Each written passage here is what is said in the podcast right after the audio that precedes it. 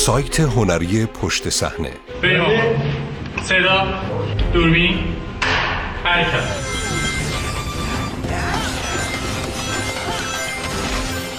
نسل جدید بازی ها و بازیگران. تعدیل حکومت فدرال از رهگذر بازی های ویدیویی. نویسنده ماموزاچ فارغ و تحصیل رشته روزنامه نگاری و سردبیر بخش بازی در نشریه نیوزویک. مترجم علی اکبر جنابزاده.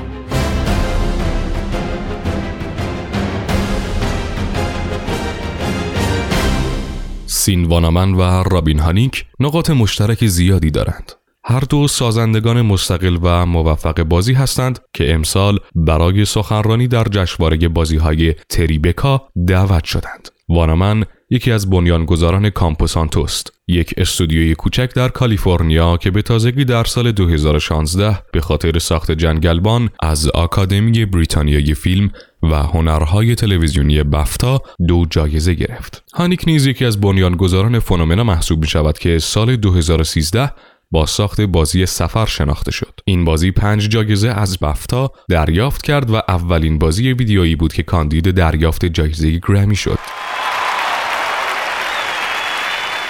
هم وانامن و هم هانیک در مورد سیاستهایشان صحبت کردند. وانامن معمولا در صفحه توییتر خود از دونالد ترامپ انتقاد می کند. هانیک بیشتر در مورد جنسیت گرایی در بازی های ویدیویی و رسانه ها به معنای عام صحبت می کند. این دو تنها فعالان سند نیستند که نظر خود را بیان می کنند. بسیاری از سازندگان دیگر نیز نظرات سیاسی خود را با دیگران به اشتراک می گذارند. هر دو معتقدند که گنجاندن عقاید در بازی های ویدیویی بسیار بسیار سخت است. وانمن در مصاحبه با نیوزویک گفت ساختن بازی یک کابوس است. واقعا سخت است.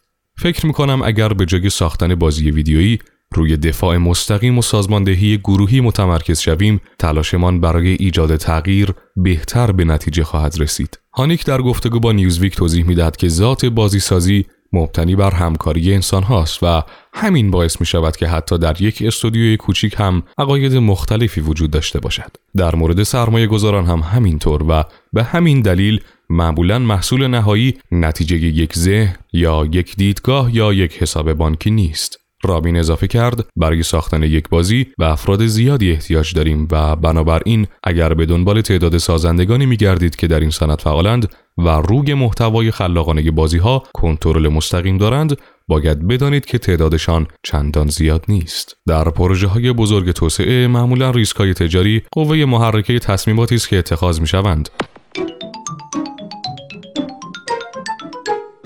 هانیک اعتقاد دارد این مسئله سبب می شود بازی سازان مستقل برای انجام پروژه هایشان آزادی بیشتری داشته باشند و در عین حال که کاملا سیاسی نیستند اما به دنبال ایجاد نوعی حس یکدلی و یکرنگی برای ارتقای زندگی مردم و در کل ایجاد جهانی بهتر باشند. رابین می‌گوید فکر می‌کنم جامعه من در حال خیزش است. وقتی به بازی هایی مثل گانهوم و جنگلبان نگاه می‌کنید که در مورد عشق و روابط میان افراد هستند یا نشان می‌دهند که خانواده ها چطور از هم حمایت می کنند به نظرم می رسد که در حال خیزش هستیم وانمن با این نظر موافق است به نظر او بازیش از منظر سیاسی آگاهانه است زیرا هیچ کس در جامعه نه فقط در میان سازندگان بازی در یک دنیای غیر سیاسی زندگی نمی کند. هر کسی عقیده و نظری دارد. نویسندگان و فعالان عرصه سرگرمی که تصمیم می‌گیرند به داستانهایی با موضوع انسان بپردازند، به ناچار دیدگاههایی را ایجاد می کنند که نمایندگی یک چیزی هست. حال هر چیزی که باشد. وانمن می‌گوید بازی جنگلبان یک دیدگاه سیاسی دارد. این بازی دیدگاه های مربوط به جنسیت گرایی را تعدیل می کند. دیدگاه های مربوط به حکومت فدرال را تعدیل می کند. از بازی های ویدیویی مستقل می توان ما شیکاگو هستیم را نام برد که به مقوله خشونت در قسمت جنوبی شهر می پردازد.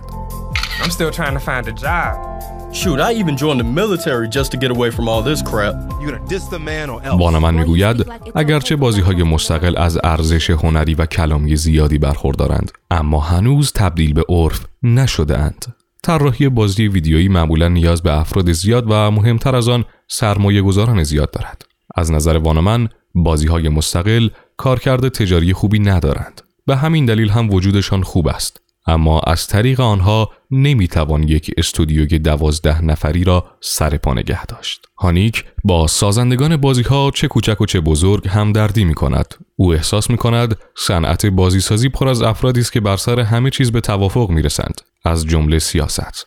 اما رابین نگاهی مثبت به سازندگانی دارد که مشتاق تغییر دادن دنیا و بهتر کردن آن هستند و به روش خودشان این کار را انجام می دهند. همه در حد توان در حال تلاش هستند. من همیشه اینطور فکر می کنم. بنابراین من هم در حد توانم سعی می کنم دنیا را به مکانی آرامتر تبدیل کنم. به نظرم این کار بسیار مهمتر از یک سری روابط دراماتیک کوچک میان ما انسانهای خیلی خیلی کوچک است. در تاریخ بشر برای درامهای کوچک و انسانهای کوچک هیچ زمانی پرثمرتر از عصر رسانه های اجتماعی نبوده است.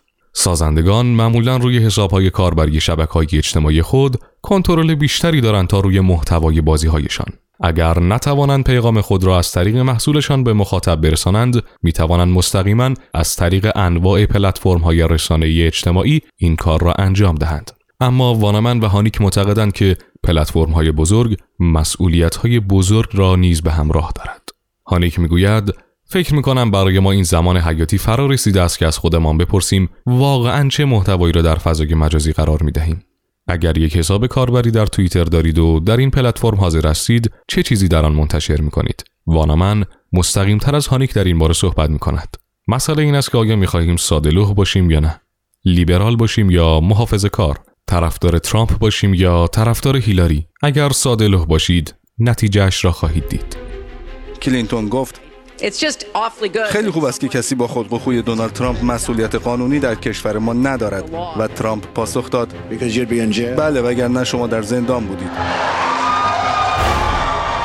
آیا نظرات سیاسی موسیقیدان ها، فیلمسازان و طراحان بازی های ویدیویی از آنچه که می‌سازند مهمتر است؟ وانمن معتقد است که نه. او از اشتیاقی می‌گوید که در ابتدا به بایوشاک داشت و از نظرش یک تجربه بامزه در مورد سیاست آزادی خواهی رندی بود. شما دوست ندارید بدانید سازندگی بازی چه سیاستی دارد. به خاطر دارم وقتی بایوشاک را بازی می کردم به خودم می گفتم اصلا دوست ندارم بدونم سیاست این یارو چیه.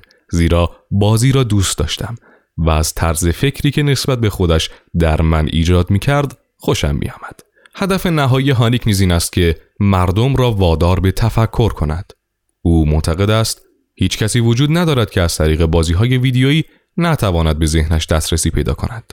اگر ساخت بازی درست انجام شود تمام فکری که پشت بازی وجود دارد می تواند برای اثرگذاری در سطحی ماورای آنچه روی صفحه نمایش دیده می شود مورد استفاده قرار گیرد. هانیک معتقد است به نظرم شما می توانید فارغ از سن افراد و تجربیاتی که داشتند آنها را تغییر دهید.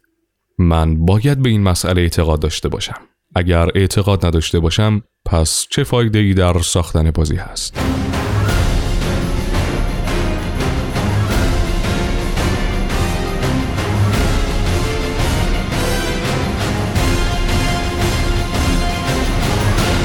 سایت هنری پشت صحنه behindthescene.ir